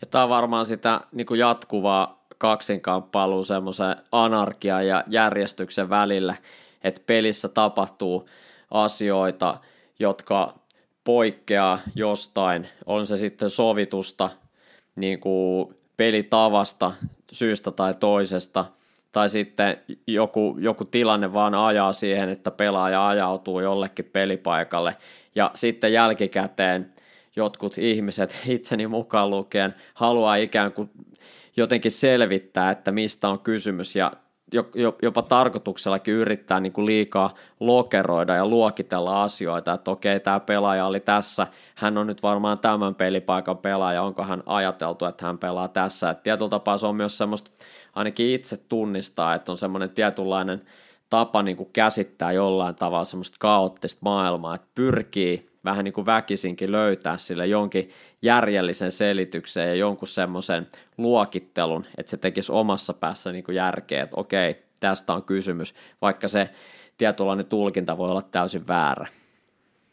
Joo, joo toi on hyvin, hyvin sanottu ja hyvin muotoiltu toi niin kuin sama ikään kuin jos peli on kaoottista, niin myös nämä ajatukset on välillä vähän kaoottisia. Että, tota, jos palataan Mikitaria niin, niin kuin esimerkkipelaajana, niin ö, tosiaan, että kun hän on uransa aikana pelannut, no en tiedä ihan junioriaikoja, niin kuin lapsi, lapsivaiheen aikoja, mutta kuitenkin niin kuin ammattilaisuralla ja niin kuin van, vanhimpina juniorivuosina, niin hän kuitenkin on pelannut niin kuin tosiaan, niin kuin taisin sanoa jo aiemmin, että keskikentältä ylöspäin käytännössä kaikkia eri paikkoja, niin se, että on se paikka ja rooli mikä tahansa, niin hän osaa toteuttaa, tai hänen kaltainen pelaaja, nyt en väitä, että Mikitaria on maailman paras futaja, kysymys ei siitä, mutta että sen kaltainen pelaaja selviytyy riittävällä tasolla ja yleensä erinomaisella tasolla roolissa kuin roolissa siitä syystä, että hän ymmärtää niin pelin ja pelaamisen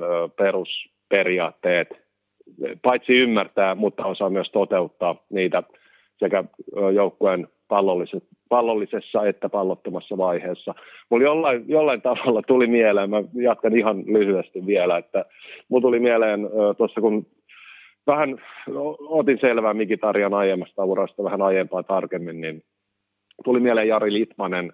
Kuitenkin niin kuin puhutaan suhteellisen pienestä futismaasta, ottamatta nyt kantaa siihen, että onko Armeniassa tai Suomessa niin kuin vahvempi futiskulttuuri kummassa on tai kummassa ei, riippumatta siitä, mutta Armeniassa on nähtävästi noin kolme miljoonaa asukasta, että kysymyksessä on kuitenkin niin kuin Suome, Suomeakin pienempi futisvaltio, mutta sitten kuitenkin niin kuin kaksi sellaista pelaajat, pelaajaa ja pelaajatyyppiä, niin kuin, että jos ajatellaan heitä niin kuin pelaajatyyppeinä, vaikka Mikitarjan ja, ja Jari Litmasta, niin, niin kuin tietyllä tavalla niin kuin täydellisiä poikkeuksia ehkä semmoisesta isosta massasta – ja mistä, mistä se niin kuin sitten johtuu. Se semmoinen niin kuin uskomattoman hyvä ja laadukas kyky lukea peliä niin sanotusti ja selviytyä tosiaan niin kuin pelin ja ottelun eri, eri tota, tilanteista niin kuin tilanteen vaatimalla tavalla. Niin sellaisia ajatuksia heräsi tosiaan niin kuin pari tuntia ennen äänitystämme mieleen oivia esimerkkejä ja kyllä semmoinen tietynlainen, tietynlainen yhtäläisyys sekä niin kuin tavassa pelata että tuossa taustassa niin on, on tietenkin havaittavissa, että ehkä semmoinen tietynlainen niin kuin pelin evoluution mukanaan tuoma ero näissä sitten tietenkin näkyy niin kuin tämmöisissä nopeus, ja jos puhutaan näiden kahden mainitun pelaajan niin kuin esimerkiksi nopeusominaisuuksissa, niin se, se, se kuittaantuu tietyllä tapaa jo sillä niin kuin pelin, pelin yleisen niin kuin nopeuden lisään, lisääntymisellä. Mitri Rooma pelaa seuraavan ottelunsa nyt tulevana sunnuntaina Parmaa vastaan. Nähdäänkö nyt Rooma kenttämuodostelmassa 370 vai vai onko Miki Tarjan jossain muussa kuin valehyökkään roolissa? Mitä luulet, että Fonseca päässä pyörii? No riippuu ihan tietysti joukkojen terveystilanteesta, jota vielä ei voida tietää ihan täysin.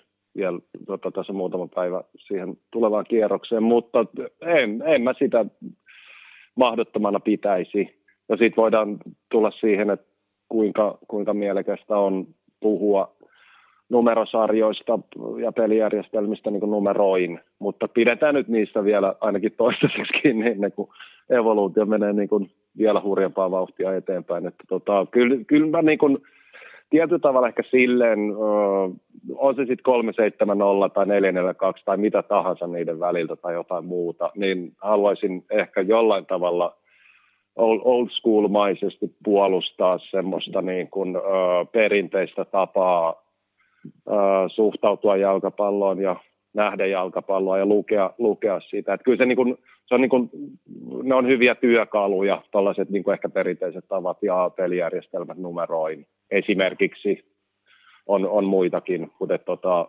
pidetään Kimmo niistä toistaiseksi kiinni, jos, jos meille kummallekin sopii. Kyllä se, se tuo jonkinlaista niin kuin, turvaa tähän kaoottiseen maailmaan, niin jos se nyt on siitä kiinni, niin pidetään, pidetään ainakin hetki niistä numerojärjestelmistä kiinni. Kyllä, tehdään näin. Mennään Mitri eteenpäin. Tota, tulevan kierroksen kärkikamppailu sarjajohtaja Milani ja sarja kolmosen Napolin välillä on tässä kohti hyvin mielenkiintoinen. Se päättää tämän kahdeksannen sarjakierroksen, on tuon sunnuntai viimeinen ottelu. Tällä hetkellä on varmaa se, että sekä Milanin päävalmentaja Stefano Pioli että hänen assistenttinsa Giacomo Murelli ovat molemmat pois tuosta pelistä koronatartunnan vuoksi ja vastuun Milanin joukkueesta tuosta kentällä ottaa Daniele Bonera, entinen Milanin puolustaja, joka tuli valmennustaffiin jo Marco Giampaolon aikana ja nyt saa todellisen tulikokeen Napolin, Napolin vieraana. Mitä luulet, Mitri, vaikuttaa joukkueeseen, että sekä päävalmentaja että hänen läheisin assistentti ovat molemmat pois tuosta Napoli-pelistä? No mä jotenkin en, en jaksa nähdä, että ne olisi niin ratkaisevia tekijöitä. Et jotenkin haluaisi luottaa siihen, että kuitenkin joukkueessa on tehty niin hyvää työtä. Niin kuin esimerkiksi Italian aamajoukkue näytti nyt, että vaikka päävalmentaja Conte puuttui. Anteeksi Mancini.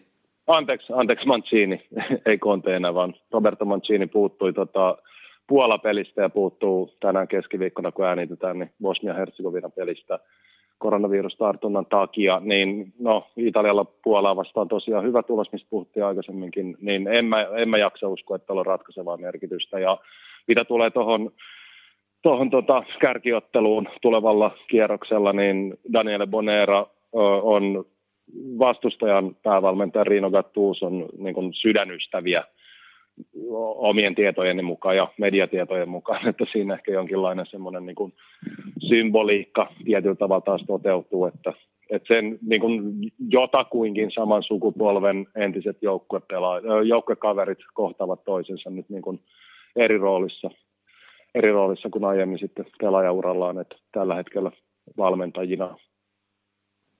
Ja Napolit on aiemman kärkikamppailun Sassuoloa vastaan hävisi toissa kierroksella ja nyt kohtaa sitten tota Milanin ja varmasti Milanin kannalta tästä tasurikaan ei olisi huono tulos. Ehdottomasti paineet, jos tässä vaiheessa kautta voidaan sanoa, jokainen peli on tietenkin yhtä tärkeä, mutta tässä vaiheessa kautta ja kotiottelussa niin Napolilla tuossa ehdottomasti suuremmat paineet ottaa se kolme pistettä – Milanilla varmasti tasapelikin tosta pelistä olisi hyvä. E, mielenkiintoista nähdä, millainen ottelu tuosta kehkeytyy. Ehdottomasti joo. Kyllä, kyllä mä näen tavallaan tuon niin lähtöasetelman aika samalla tavalla.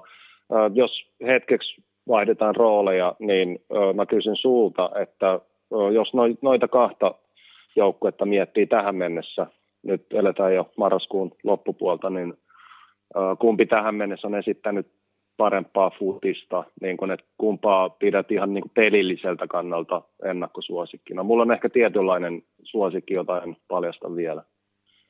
No tässä on tietenkin erinomainen kysymys. Tämä on mielenkiintoinen, että kumpi on pelannut parempaa futista. Molemmat pelaa hyvin erilaisesti jalkapalloa. Kyllä, Napoli, nimenomaan.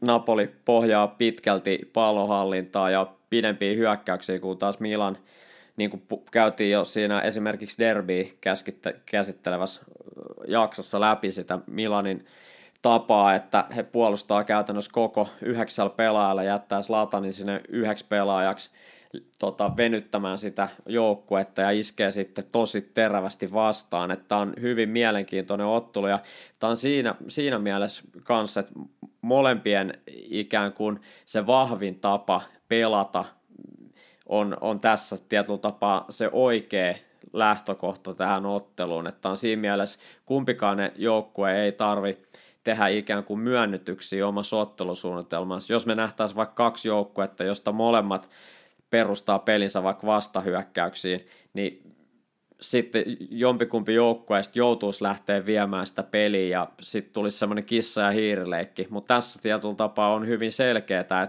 se joukkueen oma pelitapa on käytännössä ottelusuunnitelman kannalta näin niin kuin teoreettisesti se oikea valinta. Että molempien joukkueiden täytyy kliseisesti vaan pelata sitä omaa peliään, niin heidän pitäisi käytännössä voittaa tämä ottelu. Sitten me Mitri mietitään, tullaan siihen, että kumpi pystyy toteuttamaan sen oman pelitapansa paremmin. Että pystyykö Napoli hyödyntämään sen, että Slatan jää sinne ylös roikkumaan – että he puolustaa, ei puolustakaan kymmenellä pelaajalla. Pystyykö Napoli omalla pallohallinnalla hyödyntämään jotenkin sen? Ja päinvastoin sitten, että se yksi pelaaja, Slatan, jää venyttää sitä kenttää, niin pystyykö Milan hyödyntämään sen sitten nopealla vastahyökkäyksillä, että kumpi onnistuu omalla pelitavallaan paremmin, niin se on mun mielestä tämän ottelun se niin kuin mielenkiintoisin, mielenkiintoisin niin kuin ennakkoajatus, ainakin omasta mielestä. Kiitos hyvästä vastauksesta. Siis, tota, nyt ei ollut yhtään tarkoitus niin vedättää tai, tai muuta, muuta vastaavaa. siis, tota, toi, tai vastaus kysymykseen oli oikeastaan just se, mitä mä halusinkin kuulla, kuulla sun suusta. Että niin kun, mä, mä sanoisin ehkä vastaus omaan kysymykseeni on se, että ehkä niin tähän mennessä Milan on ehkä jossain määrin kyennyt toteuttaa sitä omaa tapansa paremmin kuin Napoli tähän mennessä, mutta sitten – mä näen ehkä Napolin pelaamisessa ja ehkä pelillisessä prosessissa enemmän niin kuin kehittämisen varaa. Ja se on kuitenkin mennyt tietyllä tavalla eteenpäin koko Gattuuson aikana, kuten on Pioli Milankin mennyt eteenpäin, mutta jos puhutaan Gattuusosta ja Napolista, niin ää, tota, ehkä pari-kolme askelta eteenpäin ja yksi taaksepäin, silloin tällöin niin prosessit yleensä menevät eteenpäin. Mutta niin kun, mä näen, että tässä tä, tällä, tä, tässä vaiheessa kautta, kun ollaan nyt marraskuun loppupuolella, niin Napolilla on niin kuin enemmän kehittämisen varaa, minkä mä näen niin kuin positiiviseksi potentiaaliksi verrattuna Milaniin. Mutta tota, toi kyllä tuleva ottelu on todella mielenkiintoinen niin kuin to, tältäkin, tä, tästäkin näkökulmasta. Että jos, jos ja kun seurataan peliä, niin tota, mä ainakin itse tarkennan katseeni noihin asioihin. Ja jossain maailmanhistoriassa on varmasti sanottu ja moneen kertaan todettu se, että silloin kun olot on niin kuin vaikeat ja maailma, maailma ympärillä on sekava, niin silloin, silloin niin kuin halutaan tietynlaista selkeyttä, selkeää johtajuutta ja mietitään Pioli, hän on, ei pidä ymmärtää väärin, että heidän pelitapa olisi jotenkin helpompi kuin joku muu pelitapa toteuttaa. En tarkoita sitä, mutta se on ehkä aavistuksen yksinkertaisempi ja pelaajille selkeämpi. Puolustetaan syvällä, isketään vastahyökkäyksillä. Ja tämmöisessä maailmantilanteessa tämmöisessä niin kuin jalkapallollisessa tilanteessa, missä niin kuin muuttujia häiriötekijät on enemmän kuin muulla, niin tällainen saattaa olla tietyllä tapaa lyhyellä välillä se toimivampi ehkä. Ja niin kuin sä sanoit, Mitri, tosi hyvin, että Napoli, sä näet, että Napolin pelissä on enemmän sitä niin kuin kehittämis, kehittämisvaraa, että sen potentiaali on suurempi. Ja ja jos, jos me niin kuin pidennetään tätä aikaväliä, että me seurataan näitä joukkueita, niin se, että mihin suuntaan, tokihan Milankin varmasti kehittää sitä omaa pelaamistaan, mutta mä näen sen kanssa hyvin samalla tavalla, että niin kuin ainakin historian saatossa niin tämmöinen niin kuin pelkästään tai tämmöinen niin kuin vahva vastahyökkäys pelaaminen toimii tiettyyn pisteeseen asti, mutta sitten kun vastustajat oppii sen ikään kuin pelaamaan pois. Toki sehän ei pois sulle sitä, etteikö tämmöistä niin vahvempaa pallonhallinta ja hitaamman hyökkäämisen niin kuin pelitapaa vastustajat myös oppis pelaamaan pois. Mutta mä näen tämän hyvin samalta kannalta, että semmoinen suurempi potentiaali jo pelkästään pelaajamateriaalikin puolesta on Napolilla kehittää tota omaa pelaamista, mutta tässä poikkeuksellisessa tilanteessa toi Milanin toimintatapa ainakin tällä hetkellä toimii paremmin. Tuo on mielenkiintoinen näkökulma, joo. Ja siis mä haluan kuulijoille ja miksei sullekin korostaa tässä, tässäkin tilanteessa sitä, että kysymys ei ole niin kuin välttämättä omista perillisistä makuasioista, vaan kun ainakin pyrkii, pyrkii semmoisen niin kuin neutraalisuuteen, neutraaliuteen ja analyyttisyyteen, niin tota, nyt ei ole kysymys mitkään mistä niin kuin omista pelillisistä mieltymyksistä. Et kuten todettua useammissa aiemmissakin jaksoissa, niin kun futista voi pelata niin monella eri tavalla, niin kyllä se siinä mielessä niin kuin, ka- kaunista ja hyvää, hyvää futista ja miksei viihdyttävääkin voi olla semmoinen, jossa niin kuin, tämä nyt on ehkä vähän päädeliimattua tuohon, mitä sanoit äsken, koska just, just sanoit sen käytännössä saman asian, että se, että kun pystyy, pystyy toteuttamaan omaa pelitapaansa mahdollisimman hyvin ja pelitehokkaasti, niin silloin, silloin ollaan niin kuin aika lähellä niin kuin asioiden ydintä. Tuosta itse pelistä mä haluaisin vielä, vielä niin kun, jos mennään ihan nopeasti, tai en tiedä paljon meillä on aikaa vielä, mutta niin kun Aikaa yksi, riittää. Yksityiskohtaiselle tasolle, niin tota, se, että miten, ää, tota, kun todennäköisesti, kuten säkin sanoit osuvasti, että Milan ainakin tähän mennessä enimmäkseen, tai lähes pelkästään enimmäkseen on tota, ää, puolustanut, niin kun, käyttänyt matalaa blokkia ja Ibrahimovicin rooli on ollut mikä on.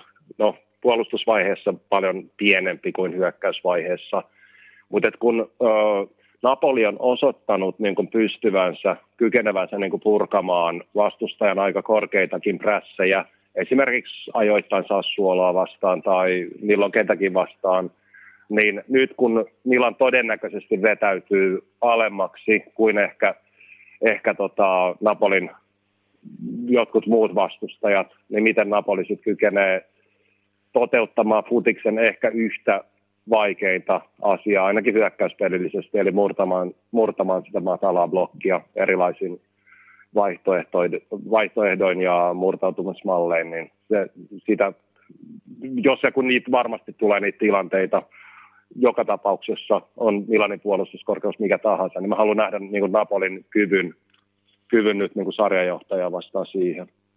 Mä kysyn sulta vielä, Mitri, nyt on viides, viidennes noin pelattu, vähän vajaa viidennes pelattu koko seria A-kaudesta. Kaikki joukkueet on pelannut seitsemän ottelua. Nosta Mitri yksi sun mielestä tähän mennessä positiivisin yllättäjä seriaassa? Öö, tarviiko olla joukkue? Saa olla joukkue, pelaaja tai joku ilmiö. Saat itse valita tekisi mieli sanoa, että Zlatan Ibrahimovic, josta puhuttiin äsken, minulle hän on positiivinen yllätys, että vielä niin kuin kohta 40 pystyy niin kuin suorittamaan pelistä toiseen tuolla tasolla ja on sarjajohtajan sar, sekä sarjajohtajan että koko seriaan paras maalintekijä tällä hetkellä, mutta, mutta tota, kun hänestä puhuttiin tuossa jo aiemmin, niin kyllä mä tota, nostaisin ehkä mm, ä, tietyllä tavalla Atalantan semmoisen, tämä nyt ei ole välttämättä yllätys, mutta kuitenkin se niin kuin kyky säilyttää se suoritustaso, öö, ehkä no ennen kaikkea niin kuin hyökkäyspelisuuntaan, hyökkäyssuuntaan. Me ollaan puhuttu Atalantasta paljon näissä jaksoissa, mutta kuitenkin niin kuin, öö, mä olisin osannut tai osasin odottaa ja erehdyin siinä, että Atalanta olisi kohdannut niin kuin suurempia vaikeuksia tällä kaudella tähän mennessä vastustajia vastaan, jotka kuitenkin tietävät Atalantan tavan, tavan hyökätä jo aiemmilta kausilta. Et kuitenkin okei, okay, sarjasijoitus tällä hetkellä niin sanotusti vasta viides Juventuksen kanssa tasapisteissä, mutta kuitenkin tehtyjä maaleja taas kerran niin kuin eniten Sassuolon ohella 18 ehkä niin kuin yllätys voi olla, jos on kääntää vähän toisinpäin, niin ehkä jopa se, että vastustajat ei vieläkään ole riittävän hyvin työn, kyenneet niin kuin eliminoimaan Atalantan hyökkäyspeliaseita. Ja kuten todettua monta kertaa aiemminkin, niin sitten Atalantan ongelmat on ihan, ihan eri asioissa. Mutta kyllä mä tota pidän jonkinlaisena yllätyksenä, että niin kun, ei mitään yksittäistä joukkuetta tai ottelua, missä Atalanta vastaan ei olisi osattu puolustaa riittävän hyvin ja tehokkaasti, vaan ehkä ylipäätään se, että niin kuin ottelusta toiseen, lähestulkoon ottelusta toiseen, niin vastustajat ovat niin sanotusti kusessa Atalantaa vastaan. O- oma nosto olisi Spetsia ihan siitä syystä, että meidänkin ennakoissa niin käytännössä veikkailtiin, että joko kaikki kolme nousia, eli Crotone, Spezia ja Benevento olisi siellä putoajien paikalla, kun sarja loppuu. Tai sitten joku heistä onnistuu pysymään kuivilla ja Udinese on kolmas niistä putoajista. Tällä hetkellä kolme viimeistä joukkoa, on Crotone, Udinese ja Genoa sekä Benevento että Spezia on kuivilla, mutta Beneve- Spezia on kuitenkin onnistunut seitsemästä pelistä kairaamaan jo kahdeksan pistettä. Ja se on mun mielestä hyvä, hyvä suoritus sarjan nousijalta ja tietenkin jos he pystyy ton tahdin pitämään, niin sarjapaikka on selvä jo huhtikuussa varmasti, että jos toi sama pistetahti jatkuu, niin heille ei tule sarjapaikan suhteen mitään huolia. Toki seitsemän peliä vasta pelattu ja putoamisviiva on kolmen pisteen päässä, mutta joka tapauksessa se on ollut varmasti nousijajoukkueelle niin kuin itseluottamusta nostattava, että startti noinkin on ollut noinkin hyvä ja täytyy muistaa, että oli ylivoimaisesti sarjan pienemmällä budjetilla operoiva joukkue, niin on ollut hienoa nähdä, että he ovat ainakin toistaiseksi pysyneet hyvin vauhdissa mukana. Joo, ehdottomasti, ehdottomasti että itsekin tuli rankattua Spezia sarja Jumboksi ennakkoarvioissa, mutta tosiaan tuohon on aika vähän vastaan sanomista. Että tähän mennessä kyllä pelannut, pelannut hyvän kauden tuloksellisesti ja miksei pelillisesti myös itseään niin kuin lähtökohtaisesti ehkä parempia vastaan. Ja sitten jos miettii negatiivisia yllätyksiä, niin ehkä, no kuten joskus aiemminkin taidettiin todeta Laatsio ja varsinkin Torino, Torino sitten niin kuin, tuntuu, että kaudesta toiseen siellä niin kuin jotenkin yllätetään öö, niin kuin negatiiviseen suuntaan, että jos nyt ei ihan kaudesta toiseen tai joka kausi, mutta kuitenkin niin kuin turhan usein. Ja nyt, tota, nyt maaottelutauon jälkeen niin mielenkiintoista nähdä, mihin se niin kuin tulos, tuloskäyrä, mihin suuntaan se on menossa. Mä otan kaksi poimintaa vielä viikonlopun peleistä. Sen jälkeen mun osalta ainakin kaikki on sanottu. Tota, ensinnäkin pudotus täällä niin kuin putoamisalueella tosi mielenkiintoinen kamppailu. Udinese kohtaa kotona Genoan ja Luka Gotti tietenkin vaikea haaste edessä ylipäätänsä, että pitää joukkueen sarjassa, mutta voi olla, että hän on yksi niistä, joka saattaa vaihtaa maisemaa vielä tämän kauden aikana. Ja, ja tietenkin Rolando Maran toisella puolella, niin hänkään ei voi missään nimessä olla varma työpaikasta, että tuossa taistellaan sekä työpaikasta että pisteessä jo pist, niin tärkeästä pisteestä säilymisen kannalta, niin se on aina kun putamisviivan alapuolella olevat joukkueet kohtaa toisensa, niin silloin voi olla varma, että, että tota, pisteet maistuu molemmille. Sen lisäksi ehkä tämmöiset seriaan nousukas joukkueet, hyvin erilaista peliä pelaavat joukkueet, Verona ja Sassuolo kohtaa myös sunnuntaina, että siinä on erittäin mielenkiintoinen peli. Verona oli lähellä lisäajalle asti oli voitossa kiinni Milani vastaan edellisessä kamppailussa ja tota, tällä, tällä kertaa vastassa Sassu Oolo, joka on vahvasti pallonhallintaa oman pelitapansa perustava joukko, ja niin on mielenkiintoista nähdä, minkälainen ottelu tuosta kehkeytyy.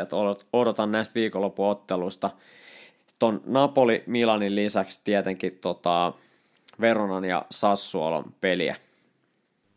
Joo, joo hyvä, hyvä nosto siinä mielessä, että ne pelaavat niin kuin aika erilaista, erilaista futista keskenään, mutta tuloksellisesti, tuloksellisesti mennyt, mennyt hyvin kummallakin, ja Sassuola tosiaan tuolla ihan niin kuin lähestulkoon kärjessä, mutta niin kuin taas tullaan siihen taas kerran, että tota, kuitenkin niin kuin eri tavoin pelaamalla voi, voi saavuttaa hyvää tulosta ja viihdyttää yleisöä. Ja varmasti voisin kuvitella, että sekä Sassuolan että Perona kannattajat ovat tällä hetkellä aika tyytyväisiä joukkueidensa otteisiin. Okei Mitri, tuleeko vielä joku nosto kierrokselta vai paketoidaanko tämänkertainen Italo-podcast ja siirretään katseet kohti tulevaa? Siirretään katseet kohti tulevaa, kuten aina niin kuin maaottelutaukojen jälkeen, tai hyvin usein jos nyt ei aina, niin hyvin usein ehkä tietynlaisia tota, ehkä odottamattomia, odottamattomiakin ö, tuloksia voi olla odotettavissa. Ja sitten kun se parin viikon tauko on ohi ja päästään ikään kuin niin sanotusti normaali päivärytmiin, niin tota, sitten niin parin kolmen kierroksen jälkeen ollaan taas paljon paljon viisaampia. Mutta noin maajoukkuetauot usein on vähän niin kuin arvaamattomia suhteessa sit niihin tuleviin sarjakierroksiin ja voimasuhteisiin ja ihan puhtaasti otteluiden tuloksiin. Että tota, siinä mielessä taas eletään tosi mielenkiintoisia aikoja. Okei, selvä juttu. Mitri, jälleen kerran on ilo ja kunnia keskustella sun kanssa. Kiitos analyyseistä ja mielipiteistä. Jatketaan kohti seuraavaa jaksoa. Kiitos Kimmo, kiitos kuulijoille ja ollaan taas kuulolla, palataan asiaan. Moi moi! Seinä kolmannelle Italo Podcast.